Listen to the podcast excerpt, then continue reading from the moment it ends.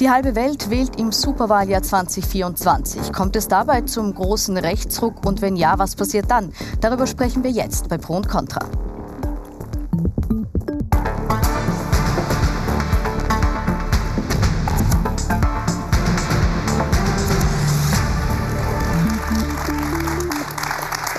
Guten Abend und herzlich willkommen bei Pro und Contra im neuen Jahr und im neuen Studio hier. Donald Trump feiert diese Tage seinen ersten Sieg bei den Vorwahlen. Die FPÖ liegt seit über einem Jahr in Umfragen auf dem ersten Platz. Im Jahr 2024 gibt es mehr als nur eine richtungsentscheidende Wahl. Was wird sich für uns ändern, wenn die Rechten die großen Wahlgewinner sind? Das diskutiere ich heute mit meiner Runde hier.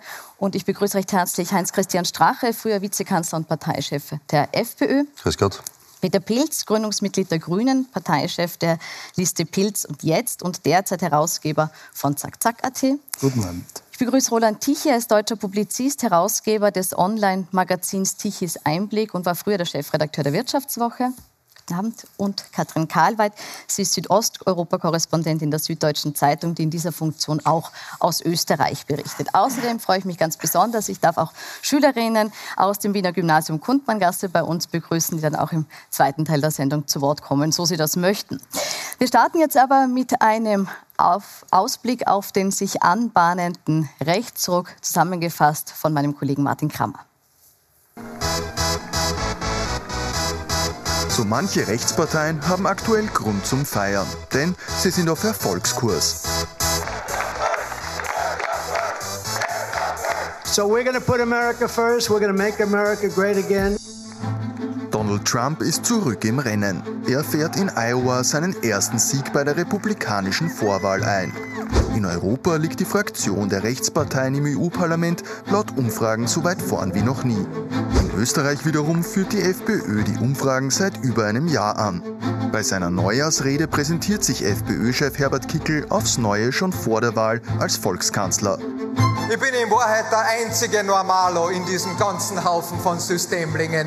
Und das wird genau so bleiben. Und es ist ganz entscheidend, dass diese Normalität ins Bundeskanzleramt einzieht. Als normal bezeichnet die FPÖ zuletzt auch ihre Ideen zur Abschiebung von Zugewanderten unter dem Titel Remigration. Dabei sollen selbst StaatsbürgerInnen bei mangelnder Integrationswilligkeit ihre Staatsbürgerschaft wieder entzogen werden. Das ist der blanke Rechtsextremismus und das ist gefährlich für die liberale Demokratie. Also gehört dagegen gehalten. Und das werde ich auch machen.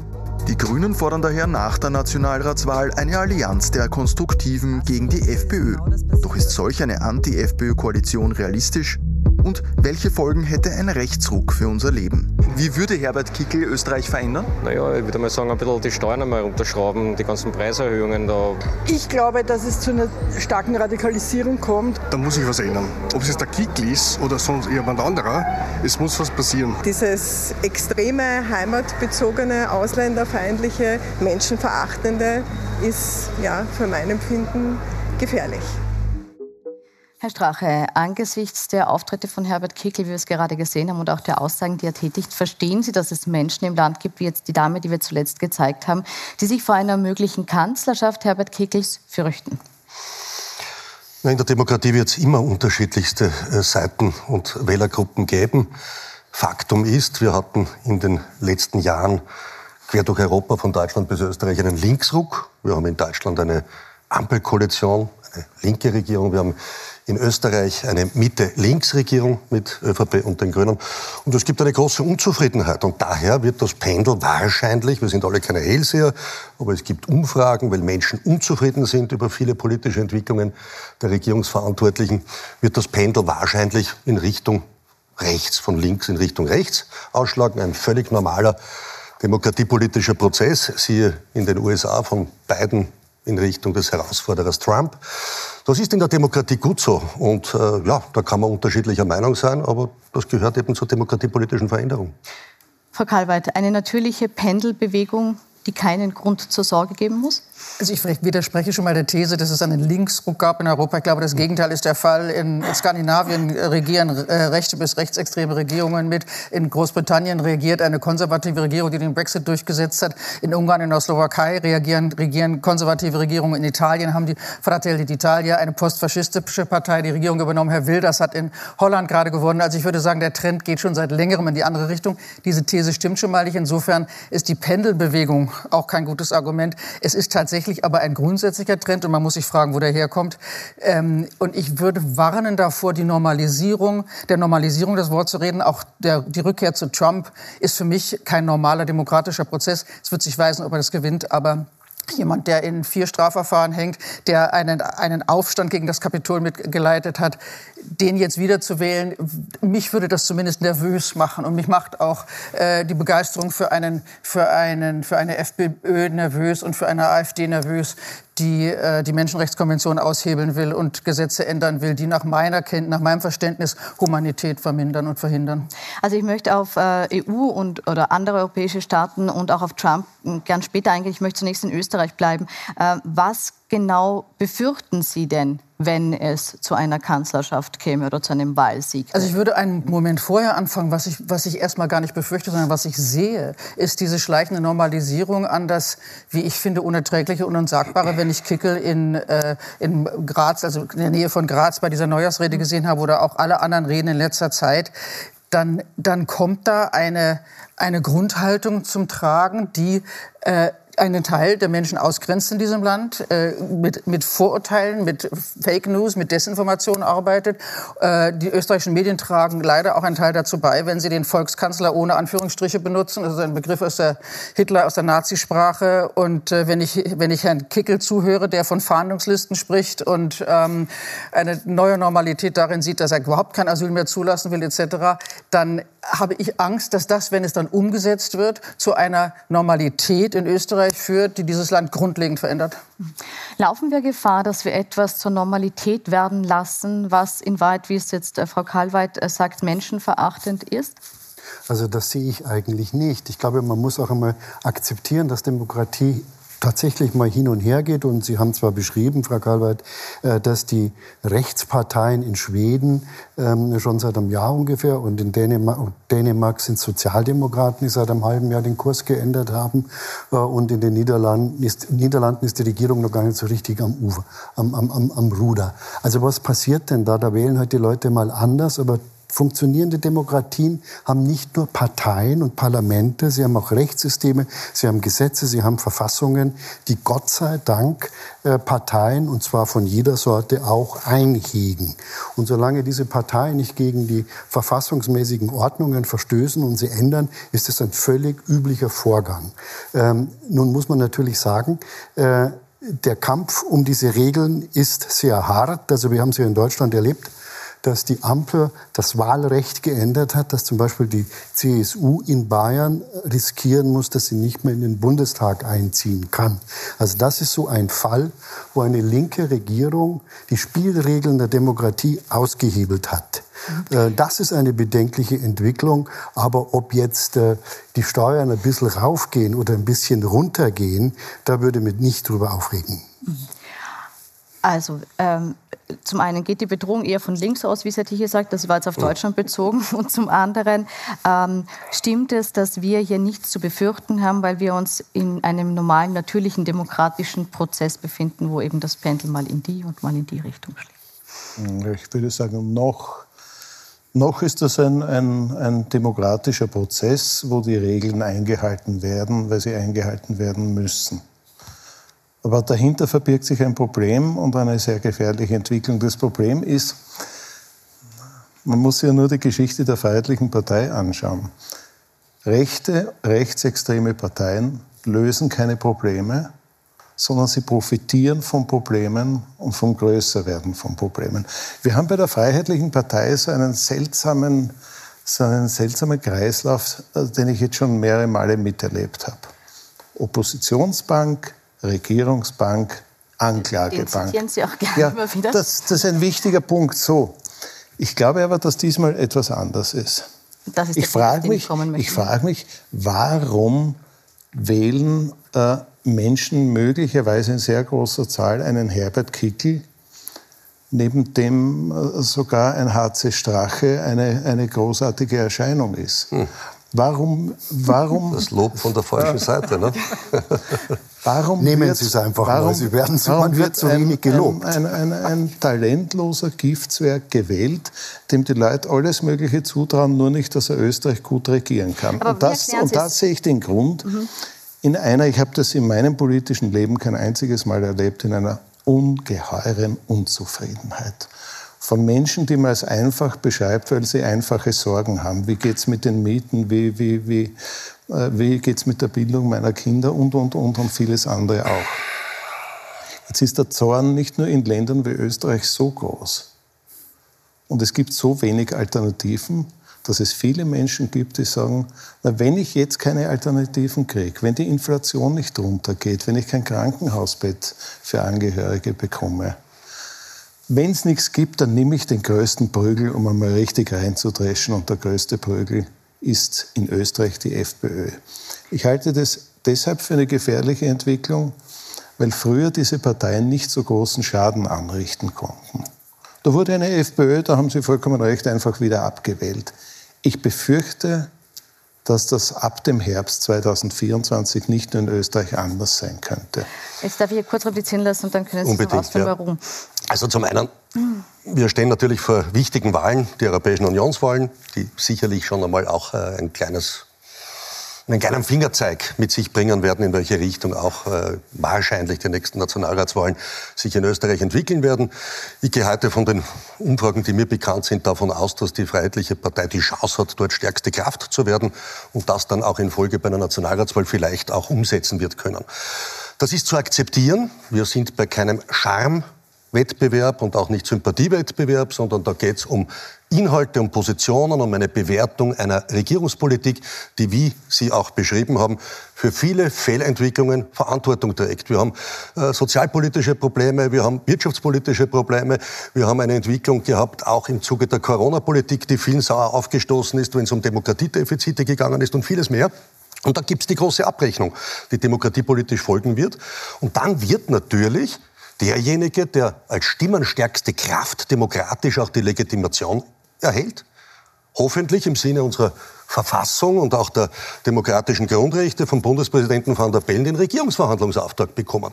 Ob der dann eine Koalition zustande bringt und inhaltlich einen Koalitionspartner findet, vielleicht auf Basis des türkisblauen Regierungsprogramms aus dem Jahr 2017, das man fortsetzen könnte. Im Übrigen damals eine Regierung, die mit 85 Prozent die größte Zustimmung bekommen hat in der Zweiten Republik im Vergleich zur jetzigen Schwarz-Grünen bei 35 Prozent liegend. Also sollten wir auch die Kirche im Dorf lassen. Na, von der WKSDA haben Sie keine Von der WKSDA muss man jetzt einmal vielleicht einen Satz dazu sagen. Wenn man, wenn man viereinhalb Jahre zwölf Verfahren umgehängt bekommt und nach viereinhalb Jahren zehn Verfahren gewonnen hat, und keinerlei Kostenersatz bekommt, dann ist das eine, Mit eine Methode, wie man jemanden existenziell vernichten kann, aber auch im Sinne von Rufschädigung Starke, vernichten kann. Und da kommen Sie natürlich immer wieder mit diesem Beispiel, erwähnen aber nicht die Freisprüche, die Einstellungen, die im Übrigen auch Ihr Parteikollege Chorherr erlebt hat, weil wir in einem Rechtsstaat leben. Und Sie operieren mit Vorverurteilungen, die einfach demokratiepolitisch, aber auch rechtsstaatlich illegitim sind. Das, ich, ich halte es für bemerkenswert, aber nicht für den entscheidenden Punkt, dass immer, wenn Rechtsregierungen mit, der, mit Parteien wie der FPÖ abgewählt werden, für viele Jahre äh, dann die Strafjustiz zu tun hat. Das geht von der Hypoalpe Adria bis zu der akuten. Ich halte das aber nicht fürs Entscheidende. Das Entscheidende, und Herr Dich, das ist der Punkt, wo ich Ihnen widersprechen würde, ist, die Gefahr von Rechtsparteien, die von Rechtsparteien in Europa ausgeht, nicht nur in Österreich, unterscheidet sich sehr stark von, der, von, von allem, was von demokratischen, linken und liberalen Parteien ausgehen kann, weil Rechtsparteien eine Eigenheit haben, von Viktor Orban bis zu vielen anderen.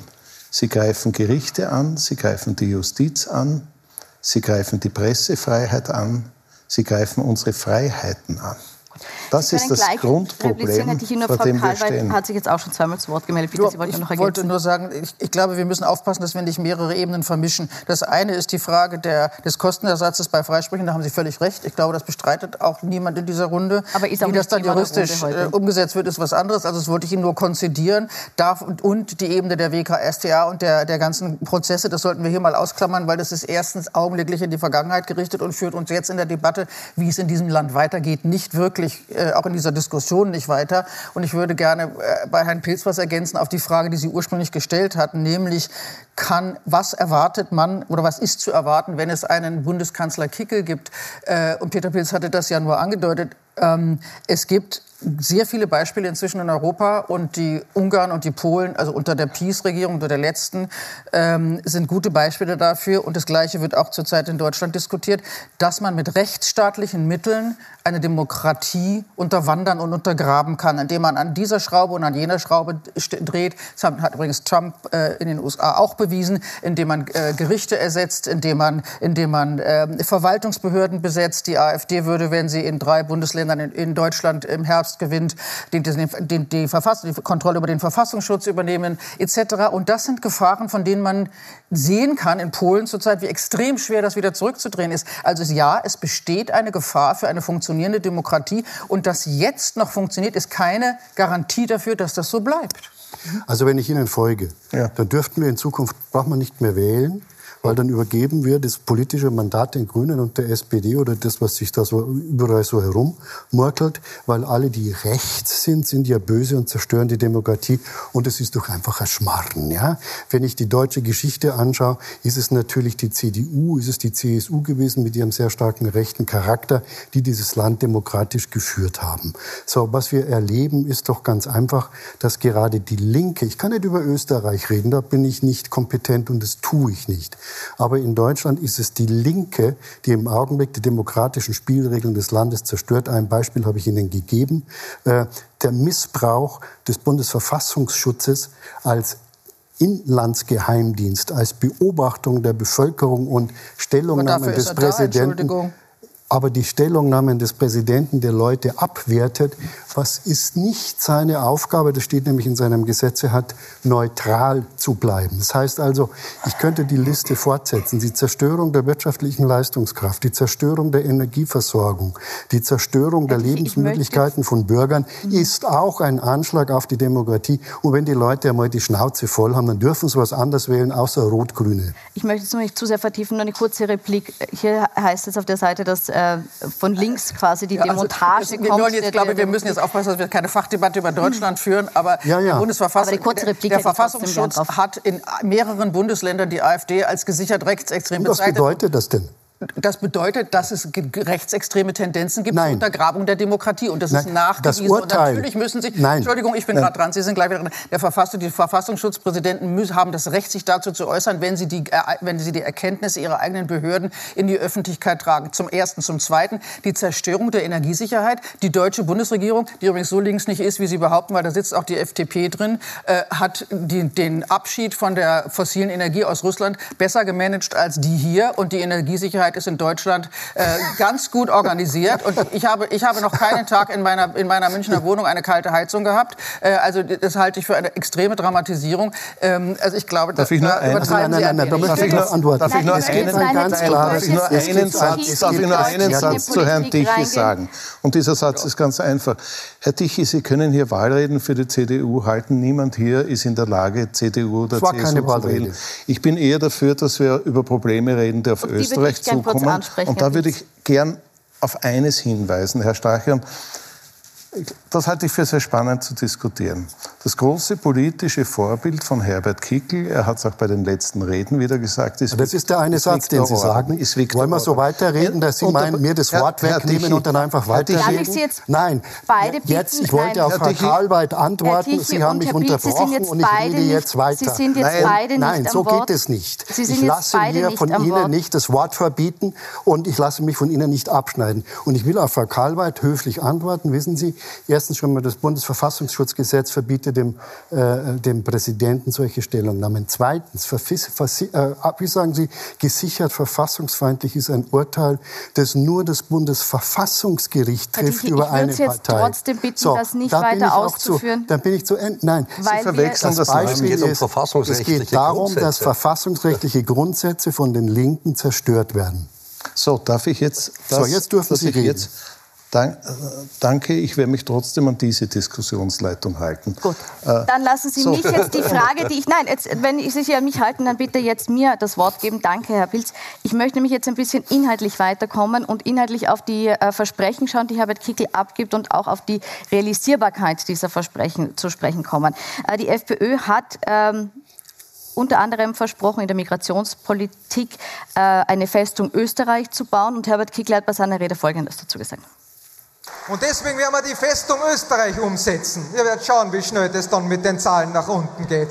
Keinen Asylantrag mehr annehmen. Und das ziehe ich durch, liebe Freunde. Herr Strache, das widerspricht jetzt geltendem EU-Recht. Ist das also ein leeres Versprechen, das er hier abgibt?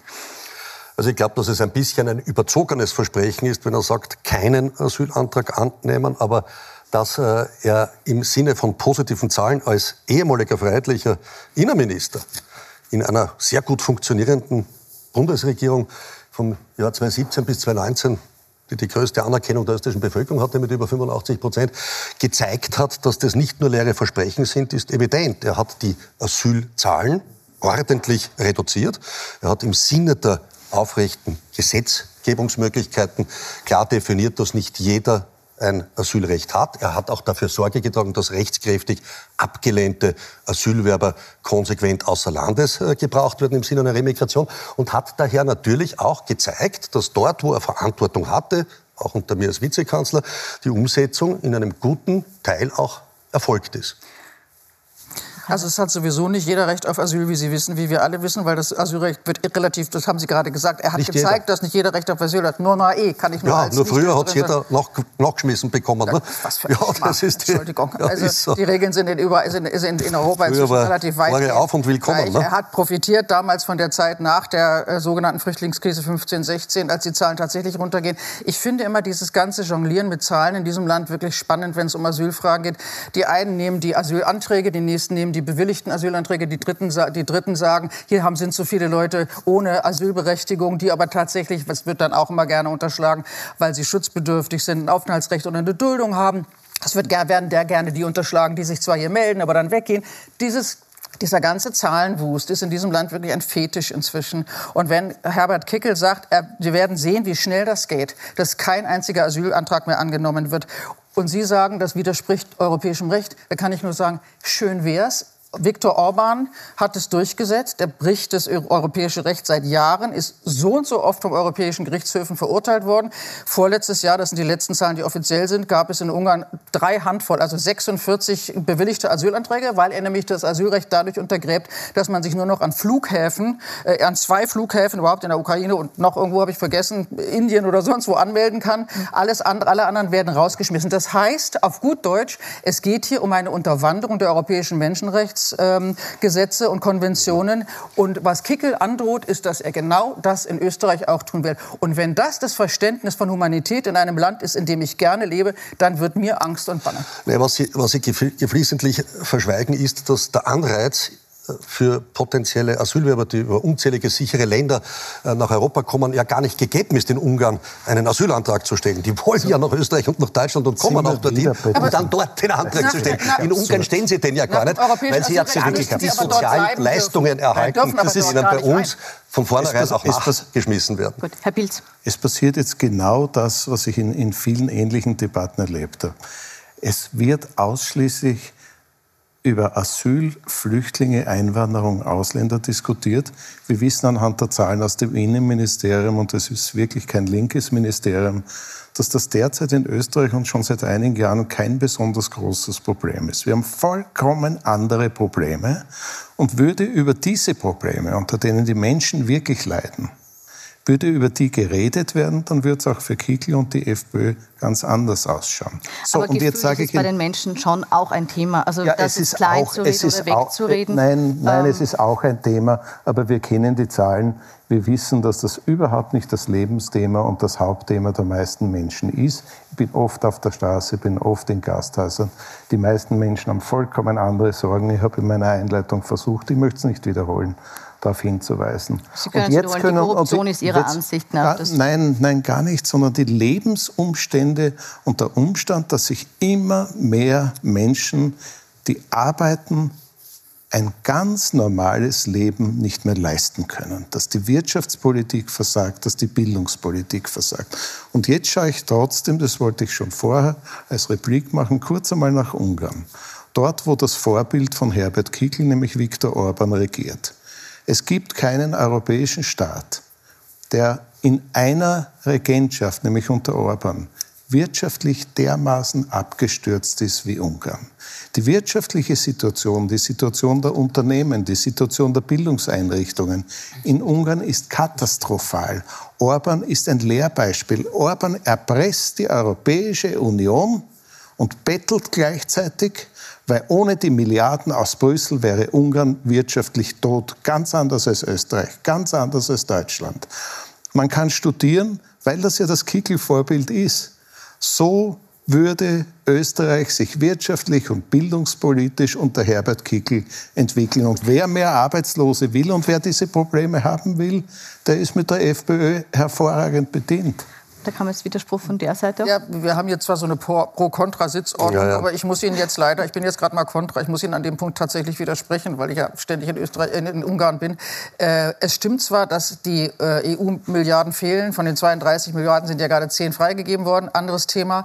Aber was Orban macht mit seiner neuen ökonomischen Politik, wie sie heißt, ist, dass er ähm, sich von den Russen und von den Chinesen äh, teilweise Investitionen holt. Die Chinesen haben Batteriefabriken da gebaut, die Deutschen bauen Autofabriken, jetzt bauen die Chinesen die größte E-Autofabrik äh, der Welt in Ungarn. Also was er tut, ist, ähm, er holt sich sozusagen die Unterstützung und das Geld von anderer Seite. Jetzt muss man wissen, ob man das will. Das ist eine politische Entscheidung. Ähm, aber ähm, er überlebt damit ganz gut. Das ist kein Widerspruch, Frau Karlweit, nur, nur ganz kurz, sondern das wäre für mich der nächste Punkt gewesen. Wer keine gemeinsame wirtschaftliche und politische Entwicklung in der Europäischen Union will, ist in immer höherem Maße auf Putin, auf die Volksrepublik China und auf ähnliche Partner angewiesen.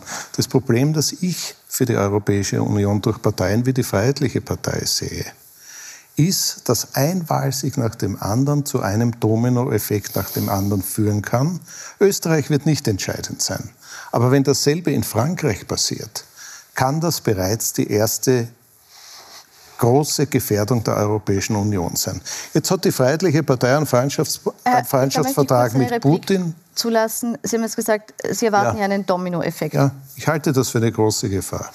Na, Österreich ist die kleine Welt, wo die große bekanntlich ihre Probe hält. Ja, und so gesehen äh, wird der Dominoeffekt wahrscheinlich auch stattfinden. Davon gehe ich aus. Das wird man bei den Europäer, Europäischen Unionswahlen schon sehen, dass äh, ein Trend Mitte rechts verstärkt stattfinden wird. Dieser Trend ist durchaus da oder dort seit ein, zwei, drei Jahren äh, im Laufen und wird sich fortsetzen.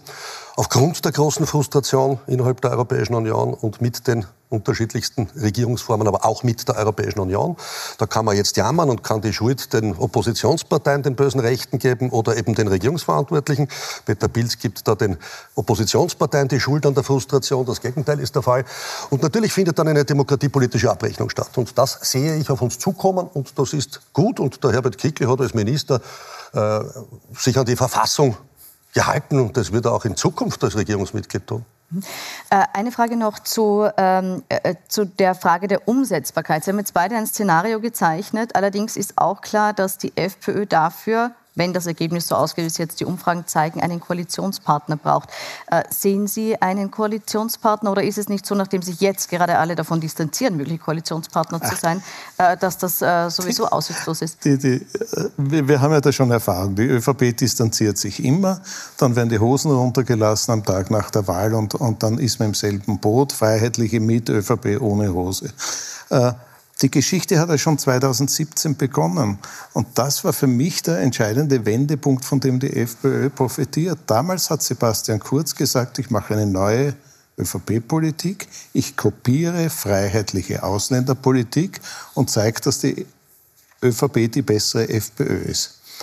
Jetzt sucht die FPÖ von Deutschland, also die Schwesterparteien von Deutschland und Österreich, die FPÖ, den Ausweg in noch radikalerer Politik. Äh, da möchte ich jetzt nicht ins Detail gehen. Und jetzt passiert was Seltsames mit der, mit der österreichischen Volkspartei. Bundesland für Bundesland macht sie den Freiheitlichen die Räuberleiter. Und bei Karl Nehammer habe ich den Eindruck, sein einziges politisches Ziel ist, Volksvizekanzler zu werden. Gut, lasse ich so stehen. Herr Tichy, ich würde von Ihnen gern wissen, das, was wir in Österreich äh, jetzt hier geschildert bekommen haben, äh, ist das etwas, was Sie auch bei der AfD erwarten? Auch hier heißt es im Moment, es ist keine Koalition mit der AfD möglich. Äh, glauben Sie, dass wir demnächst eine sehen werden? Und wenn ja, wo?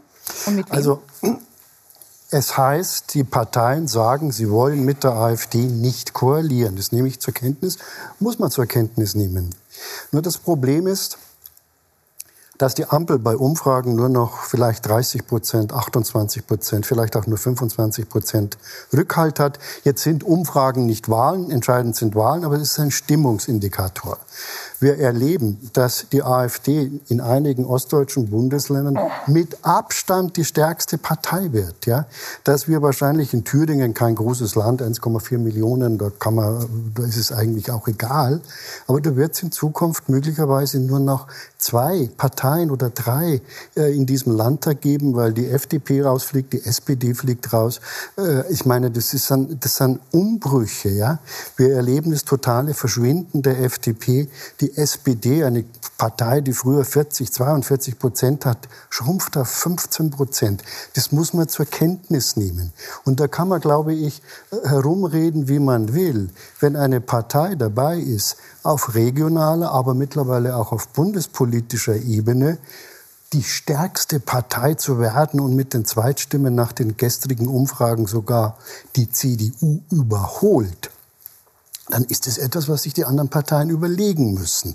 Und da muss man sich sagen, warum wollen die Leute nicht mehr? Warum, warum demonstrieren in, Deutschland seit zehn Tagen die Bauern? Warum geht diese Demonstration weiter? Morgen ist der Sternfahrt der Lkw-Fahrer nach Berlin. Es ist eine Demonstration des Mittelstands gegen die Regierung. Das ist ein Wahnsinn über die Ursachen und die Frage, was hätte man anders oder besser machen müssen von Seiten der Regierungsparteien, um diese Entwicklung vielleicht anders aussehen zu lassen, reden wir gleich. Sie können auch gleich replizieren. Wir machen nur jetzt eine kurze Pause, sind aber in wenigen Minuten für Sie zurück.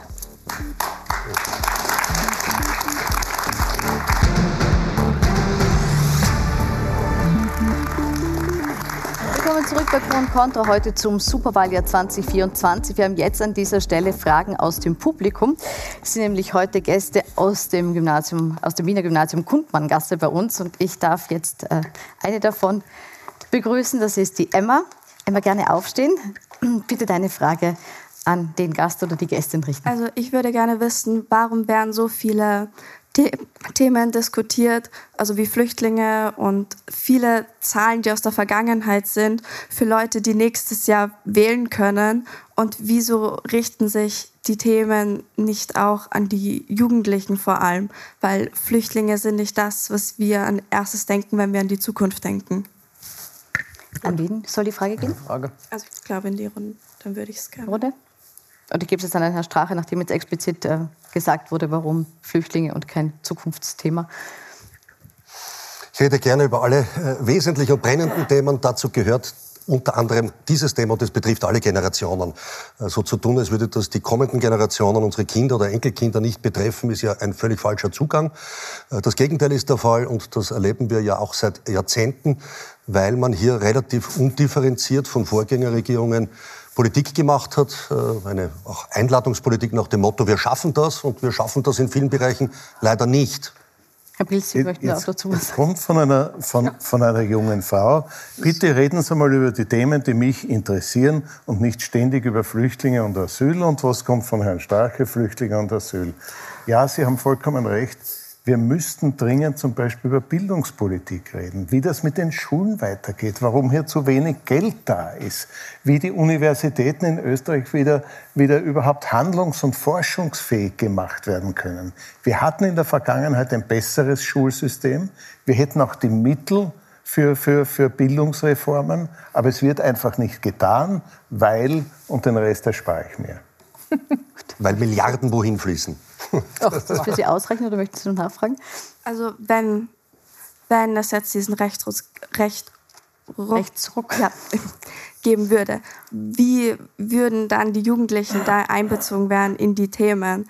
Also wir können, Sie können ja nicht Jugendliche in Flüchtlingspolitik mit einbeziehen. Das, also Jugendliche sind zum Glück wahlberechtigt ab 16. Ja. Das heißt, in den Wahlprozess dank uns, denn das war unser Vorschlag der Freiheitlichen Partei vor vielen Jahren, den wir dann umsetzen konnten, heute 16-Jährige auch wählen und demokratisch mitbestimmen. Und ja, zum Glück, es gibt viele Themen, die uns beschäftigen, nicht nur das eine, äh, sondern natürlich die Frage der Wirtschaftspolitik, wo man wirtschaftlich das Land gegen die Wand gefahren hat die letzten Jahre, wo wir eine Inflation erleben, eine Rezession erleben, wo wir große Konkurswellen aktuell erleben in der Bau- und Immobilienbranche Branche, wo wir Arbeitslosenentwicklungen erleben, die wirklich traurig und dramatisch sind und wo wir ja erleben, dass Milliarden Gelder woanders ausgegeben werden, anstatt dort, wo man es braucht, nämlich nicht im Bildungssystem, nicht in den Bereichen sozusagen äh, der, der Ankurbelung des Wirtschaftsstandorts. Darf ich in zwei Sätzen da wirklich was anderes sagen? Ein erster Schritt wäre, jungen Menschen wie Ihnen, egal ob sie aus der Schule, aus der Lehre, aus, aus Berufen kommen, einmal sehr genau zuzuhören und die Frage mal umzudrehen. Was stört euch? Was braucht ihr? Wie stellt ihr euch eine bessere Schule, eine bessere universitäre Ausbildung, aber auch ein besseres und leistbares Wohnen für junge Menschen vor? So, einmal nachzufragen. Und dann zweitens, wir kennen ein großes Problem, über das haben wir heute überhaupt nicht gesprochen, das junge Menschen immer stärker trifft. Das ist diese Mischung aus Bildungs- und beruflicher Unsicherheit und gleichzeitig wachsender Armut. Ich habe mir das, wie ich jung war, nicht vorstellen können. Wachsender Armut unter jungen Menschen. Aber da würde ich wirklich mal umdrehen und sagen, wie erleben Sie das und was erwarten Sie von der Politik? Ich gebe Ihnen gern danach Zeit, das auszudiskutieren, aber die Frage war schon mal, äh, Thema abzuholen. Vielleicht äh, machen Sie es auch gemeinsam, dieses Gespräch. Wir haben ja noch eine Frage, deshalb möchte ich da jetzt weitergehen. Genau. Steffi? Genau, meine Frage stellt sich dezidiert von mir aus gesehen auf die linke Seite des Podiums, wie denn von die Antworten von linken Parteien auf die Sorgen von Menschen ausschauen können, die dann auch schlagkräftige ähm, Gegenerzählungen sein können zu populistischen rechten Antworten. Das ist vielleicht so ein bisschen eine Visionsfrage. Ja. Genau. Also ich, erstens danke, weil ich, mir geht es nämlich genauso. Ich kann das Migrationsthema ehrlich nicht mehr hören und ich muss auch ständig drüber schreiben. Und ich habe mir das Gefühl, es gibt doch noch andere Themen, wichtigere Themen in diesem Land und macht mich manchmal ganz fassungslos. Ähm, und zum Beispiel, wir haben das Thema Klimakatastrophe noch nicht angesprochen, was ein wahnsinniges Zukunftsthema ist. Und dann höre ich mir Herrn Nehammer in seiner Rede zur Zukunft der Nation an und dann sagt er, wir dürfen die Pendler und die Autofahrer nicht vergessen. Und äh, Klimawandel ist, äh, wir müssen das mit technischen Mitteln in Lösungen in 30 Jahren äh, bekämpfen. Da habe ich das Gefühl, da hat jemand was nicht verstanden. Da hat eine ganze Partei nichts verstanden. Die FPÖ ist sowieso grenzwertig mhm. überhaupt interessiert an der Tatsache, ob Klimawandel äh, sozusagen wissenschaftlich belegbar ist. Also das sind ganz wichtige Themen. Und die Gegen Gegenerzählung, wenn ich Wahlkampf machen würde, was ich zum Glück nicht muss, ich darf immer nur klug daherschwatzen, ähm, wäre mit, zu sagen, wir, wir, reden, wir reden über Sozialpolitik, wir reden über Bildungspolitik, wir reden über Klimapolitik, wir reden über eine positive Erzählung, über das, was wir gut machen wollen, nicht nur das, was schlecht ist. Wir wollen dieses, dieses Land wird so kaputt geredet und es, ist, es gibt keine, keinen wirtschaftlichen Niedergang. Es geht Österreich ganz gut und es gibt auch keine Industrieabwanderung und es gibt auch keine, also es gibt auch keine Energiekatastrophe. Alle, es läuft, es läuft ganz okay. Und wenn man, wenn man zu sich, wenn man zu versuchen würde, das Gemeinsame zu finden und die Jugend einzubinden, auch politisch, was zurzeit nicht passiert, dann würde es vielleicht noch ein bisschen besser Sie, gehen. Sie haben auch mich gefragt. Äh, Herr Bilster, äh, explizit uns beide gefragt. Gut, dann bitte beide Antworten. Ja. Da gibt es nur eine, eine Gegenreaktion auch noch. Deshalb. Ich, ich würde ich würd's, ja, Herr, Herr, Herr, Herr Bild, Sie haben sich ja vorher auch von sich aus gewählt. da gibt es jetzt von eine Meldung. Herr Strache, wenn ich gefragt werde, pflege ich... Antworten Sie der Schülerin und dann darf Herr Tichy reagieren. Gut. Äh, ich, ich versuche es jetzt, jetzt sehr knapp zu fassen. In einem der reichsten und schönsten und chancenreichsten Ländern der Welt muss es möglich sein, Arbeit, Einkommen, Bildungschancen und Lebenschancen umzuverteilen. Es ist genug von allem da. Es ist in erster Linie eine Verteilungsfrage. Wenn Kinder aus sozial schwachen äh, Familien, die oft unglaublich talentiert sind, sehr geringe Chancen haben, auf Universitäten zu kommen, ist es nicht nur für die jungen Menschen, sondern für ganz Österreich ein gewaltiger Verlust. Diese Verluste dürfen wir nicht länger in Kauf nehmen. Es ist ein Umverteilungsprozess, wo eine kleine, extrem privilegierte Minderheit etwas verlieren wird, damit viele, viele andere sehr viel gewinnen können. Darum geht's. Ist das eine? Gut, fein. Herr Tichy ist nicht zufrieden. Bitte, ich nehme hier kurz Platz und dann lasse ich Sie gerne replizieren auf Frau Kalweit und Herrn Darauf, darauf habe ich nichts zu sagen, weil ich, weil ich nicht in Österreich bin. Ich kann Ihnen nur die deutsche Situation schildern. Die deutsche Industrie arbeitet noch auf 80 Prozent ihrer Kapazität. Wir verlieren jeden Tag riesige Fabriken. Diese riesigen Fabriken, die wir jetzt verlieren, zum Beispiel im letzten Monat vier Reifenfabriken. Wir verlieren vor den Fall Louis äh, an ausgerechnet Ungarn, was ja nicht sein darf. Ja? Äh, da geht die Fabrik äh, nach Spanien und BID geht, die da rein wollten, gehen lieber nach Ungarn. Äh, wir erleben den Zusammenbruch großer chemischer Industriezweige, die in Deutschland eben sehr wichtig sind. Wenn die weg sind, kommen sie nicht mehr wieder, dann kriegen Sie oder Ihre deutschen äh, Kolleginnen und Kollegen auch sehr unwahrscheinlich dann natürlich entsprechende Jobs. Wir erleben ein Wachstum von Billigjobs. Ich will das nicht abwerten. Wenn jemand Essen ausfährt, äh, Bestellessen, ist ein guter Job, aber da verdient man nichts. Die Industriearbeiter und die Industriearbeiterinnen verdienen das sechs- bis siebenfache. Ich möchte, dass die Leute gut bezahlt werden. Und die Voraussetzung ist nicht Umverteilung, denn Geld, das man umverteilen muss, muss erst erwirtschaftet werden. Das vergisst der Herr Pilz, weil er oh ja. eben noch nie wahrscheinlich in der Wirtschaft gelebt hat. So, und dann haben wir da das Problem in Deutschland, dass dieser massive Verlust auch dazu führt, es fehlen in Deutschland 700.000 Wohnungen. Äh, das heißt, wenn Sie zum Beispiel studieren wollten in Deutschland, werden Sie daran scheitern, eine halbwegs vernünftige Wohnung, die Sie bezahlen können, zu kriegen. Das ist ein riesiges Problem. Also und es ich gibt glaub, im Augenblick keine Lösung. Kann man und deswegen kann man lassen Sie mir, einen, lassen Sie mir einen Satz nur sagen. Und das ist, was die Leute verrückt macht, dass wir keine zukunftsfähige äh, wirtschaftliche Entwicklung mehr haben, sondern nur noch verschulden, um umzuverteilen. Gut. Äh, Frau Kalweit, trotzdem noch mal vielleicht die Frage. Wir haben jetzt gehört, es ist in Deutschland äh, viele Probleme deckungsgleich mit uns. Sie haben gesagt, wir werden diesen äh, Flächenbrand über ganz Europa hinweg sind. Sie haben vorher schon aufgezählt, wo wir überall einen Rechtsruck erleben. Ähm, meine Frage ist, steht hier wirklich ganz äh, Europa jetzt vor diesem Umbruch? Und sind es wirklich die gleichen Themen, die uns quer durch beschäftigen? Und warum gelingt es keiner dieser Regierungen oder dieser früheren Regierungen, manche wurden ja schon abgewählt, ein Gegenrezept zu liefern? Liegt das auch an der gegenwärtigen Zeit, dass wir eben ein eine, eine Krisenzeit haben, in der es nicht leicht ist, ähm, das Schiff zu lenken oder eben die Krise zu meistern? Also ich glaube, ich müsste jetzt auf Ihre Antwort einen wirtschaftspolitischen äh, Fachvortrag war jetzt viel, aber Erstens will ich das nicht und zweitens kann ich das gar nicht. Also Ihre Frage kann ich wirklich nur bedingt beantworten. Ich glaube, es gibt ein paar Stichworte, die mir dazu einfallen. ich glaube, da sind die Ökonomen, Herr Tichy als Ökonom vielleicht auch besser sozusagen, obwohl ich mit Ihnen nicht einer Meinung bin. Was die Umverteilung angeht, 10 Prozent der ähm, reichsten Leute in Österreich besitzen über 50 Prozent des Einkommens, könnte man ganz gut umverteilen. Mit ein bisschen Vermögenssteuer wäre ich dafür, Klammer zu, muss auch nicht extra erwirtschaftet werden. Zu Ihrer Frage zurück. Also ähm, ähm, es gibt den Soziologen Steffen Mau in Deutschland, der einen Bestseller geschrieben hat. Der Triggerpunkte heißt der, in dem er beschreibt, wie zum einen äh, durch auch natürlich bedingt durch Social Media, aber auch durch wirtschaftliche Entwicklung, durch die Globalisierung, durch Lieferkettenprobleme etc. eine Art ähm, also das, das, das Erwirtschaften von von äh, Vermögen für alle immer schwerer wird. Ich glaube, da hat der, hat der Tichy in, den, in der Beschreibung der Auswirkungen recht.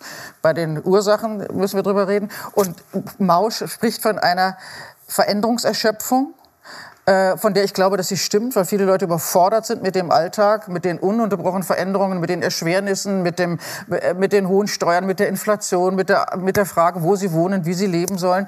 Und diese Anpassungsgeschwindigkeit ist wahnsinnig hoch. Und ich glaube, dass das ein, eine Ursache dafür ist, warum Menschen auch zu Parteien neigen, die ihnen sozusagen ein traditionelles Leben vorspielen, was es aber nie wieder geben wird. Äh, aber diese einfachen Lösungen werden auch gerne geglaubt, weil das Leben relativ mühsam geworden ist. Und zum Zweiten glaube ich, dass es durch Social Media sowas wie, auch das ist ein Begriff von Mau, den ich sehr klug finde, sogenannte ähm, Polarisierungsunternehmer gibt. Das heißt also diejenigen, die diese Gesellschaft spalten wollen, ähm, aus erkennbaren Gründen, aus politischen Gründen, ähm, haben ein, ein haben eine dankbarere Zuhörerschaft, äh, weil die Fähigkeit zu unterscheiden zwischen dem, was für mich gut ist und was andere Leute behaupten, was für mich gut ist, sinkt. Mhm. Ähm, möchten Sie noch kurz Ich finde das schön, wenn Sie jetzt oder, auf die oder, AfD zugehen und die Spaltung überwinden und äh, jetzt die AfD und auch die Freiheitliche Partei äh, quasi fast schon familiär an Bord holen, damit wir die Spaltung überwinden. Das wäre ein guter Zugang. Ne? Ich glaube, die Polarisierungsunternehmer sitzen genau guter, dort. Sitzen ein genau Zugang dort. und nicht zu spalten. Aber ja, ich erlebe Bei das Gegenteil. Ja, ja. Aber ich möchte eins zum Ökonomischen sagen. Nur damit man es gibt ja so viele mögliche Beispiele, die man bringen kann. Aber wir sind natürlich und wir stehen natürlich in einer Wirtschaftskrise. Ja, erstes Quartal, zweites Quartal dieses Jahres muss man davon ausgehen, dass Insolvenzrekorde, Konkurse äh, stattfinden, wie wir sie die letzten Jahre nicht erlebt haben. Wollen wir über Herrn Benko reden? Ein, ein, und die, die teuerste? Nein, möchte ich nicht reden. Wo ist denn das Geld hergekommen? Wer hat ihm denn das Geld in den Rachen Sie mich, Lassen Sie mich ein Beispiel bringen. Es geht hier nicht nur um Benko. Ein Beispiel. Immobiliensektor Wien. Letztes Jahr im Mai 500 Zinshäuser grundbücherlich verkauft, dieses Jahr im Mai ganze zwei. Ja? Nur damit man sieht, und das hat nichts mit Benko zu tun, das ist ein gesamter Markt. Der gesamte Markt ist eingebrochen. Da stehen Insolvenzen, Konkurse an. Aber da gibt es Entwicklungen, die dramatisch sind und die Politik reagiert. Darf ich Ihnen mit weiteren Zinserhöhungen über die EZB ja, und mit weiteren Belastungen. Nicht, ja, sondern die EZB regiert. So, und die Frage reagiert. ist, wie man da gegensteuern kann. Und das tut man nicht. Entschuldigen Sie, das, das hat mit, mit, mit ökonomischen Sachverstand wenig zu tun. Lassen Sie, mich, nicht, lassen Sie mich als Ökonomen da ein paar Punkte feststellen. Und nur zwei konkrete Pilz, Fälle. Erstens, jetzt, wir sind fast am Ende ja, der Zeit. Erstens, ich würde jetzt gern nicht über diese ja, ökonomische. Nein, ich möchte jetzt wirklich noch ein, ein paar politische äh, Punkte unterbringen. Und wir sind fünf Minuten vor, vor äh, Schluss der Sendezeit. Und ich möchte noch kurz über die EU-Wahl und die, und die US-Wahl auch reden und die Auswirkungen. Bitte?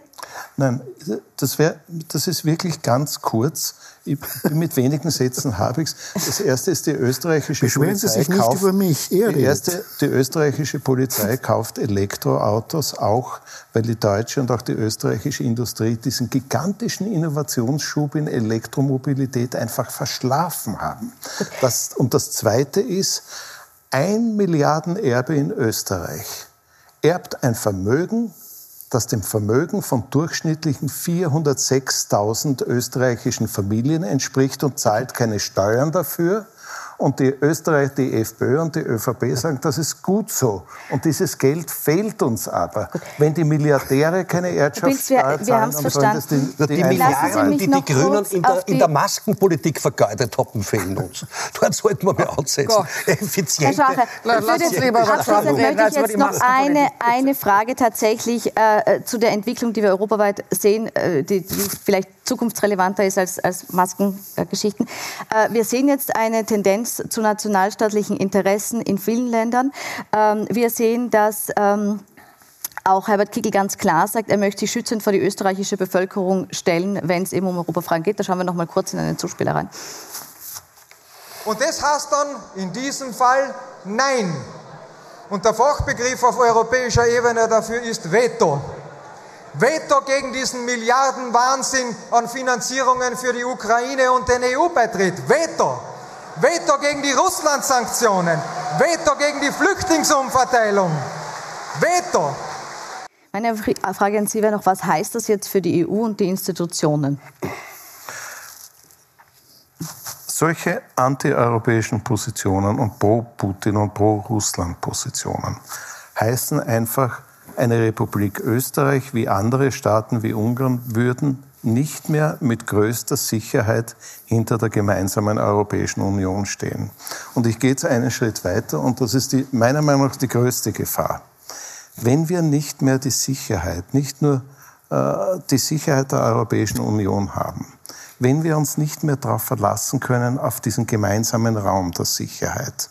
Wir sehen, wie der Krieg über die Ukraine, jetzt über den Balkan, sich Stück für Stück Europa nähert.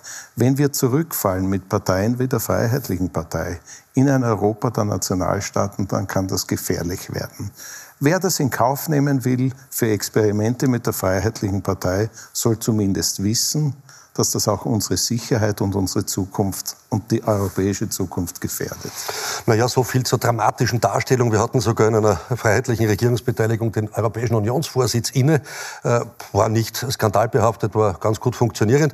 Und natürlich gehört das Recht äh, auf ein Veto, äh, ein Veto einzulegen, natürlich auch zu den Rechten, die jedes Mitgliedsland hat. Und natürlich ist es auch legitim zu diskutieren, ob die eine oder andere Sanktion nicht äh, sozusagen eher eine schädigende Politik gegenüber der eigenen also Bevölkerung. Würde sagen, ist die Stabilität der EU in Gefahr? Ja, sie ist in Gefahr weil die Spannungen innerhalb der EU zunehmen. Man darf sich ja die EU nicht irgendwie als Kindergeburtstag vorstellen, sondern jedes Land, jedes Land verfolgt seine Interessen. Und die großen Länder, Frankreich, Italien, Deutschland, machen es mit aller Gewalt. Helmut Kohl hat mal gesagt, man darf die Kleinen nicht überfahren. So, und das ist etwas, was wir schon erleben in Europa die Interessensauszug, die Interessen auszugleichen, ist sehr schwierig. Da gehört auch das Veto dazu. Es gibt Länder, zum Beispiel im Norden, wenn das niemand hören will, die wollen keine Migration mehr. Die Sozialdemokraten in Schweden, aber auch die, Entschuldigung, die Schweden-Demokraten in Schweden und die Sozialdemokraten in Dänemark und auch andere. Es wird sehr schwer. Und weil da hinten Frau Le Pen ist, selbst bei Emmanuel Macron, die neuesten Minister sind relativ weit rechts stehende Minister und die werden mit Deutschland große Konflikte haben. Das heißt, die Konflikte in der EU nehmen dramatisch zu. Ganz kurze Replik, weil wir sind am Ende der Zeit. Was mir die ganze Zeit gefehlt hat, ist, wir sind schon wieder bei der Migration jetzt, ist die Außenpolitik, die Europapolitik und die Ukraine-Politik. Ich bin eine glühende Ukraine-Verfechterin und das, was ich da gehört habe, wir wollen äh, Stopp für die Hilfe für die Ukraine. Das ist eine Politik, die nicht nur kurzsichtig, sondern langfristig eine Katastrophe für Europa bedeutet, weil die Ukraine für uns, das, klingt wahnsinnig pathetisch, aber es stimmt, für unsere Freiheit in Europa mitkämpft. Und wenn wir die Leute in der Ukraine, an der Ostfront, im Donbass sterben lassen, äh, werden wir den Preis dafür mitbezahlen. Vielen Dank. Das nehme ich als Schlusswort. Mit Donald Trump äh, muss ich Sie vertrösten. Das kommt ein andermal. Das ist versprochen, denn das Wahljahr dauert noch lange. Ich bedanke mich bei Ihnen für die Diskussion. Ich wünsche Ihnen noch einen schönen Abend auf Puls 4. Sie können die ganze Sendung noch nachschauen, falls Sie später eingeschaltet haben, auf äh, unserem Superstreamer Join. Schönen Abend. Applaus